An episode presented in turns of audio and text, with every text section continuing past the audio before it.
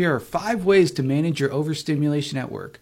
I'm a child therapist, and here are some tips that you can use to take advantage of your sensory processing strengths and minimize your challenges at work. One, develop some safety valve strategies for getting away when you feel overstimulated and overwhelmed. This can be going up for a bathroom break or getting a drink of water. It could be finding a dark, quiet place to relax, take some deep breaths, meditate. Uh, could also find a way to get out and run some errands too.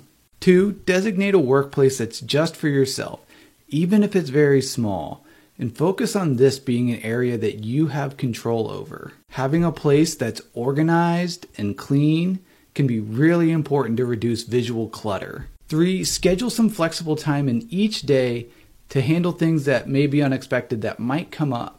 It can be irritating when your day feels chaotic and you're constantly putting out fires, so this is a great way to prevent this from happening.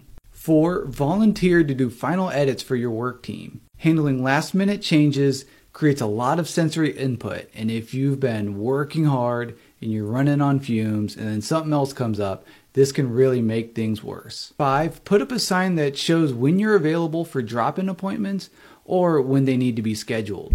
Other people may not be aware how important it is for your day to remain structured, and this is a gentle way to remind them of that.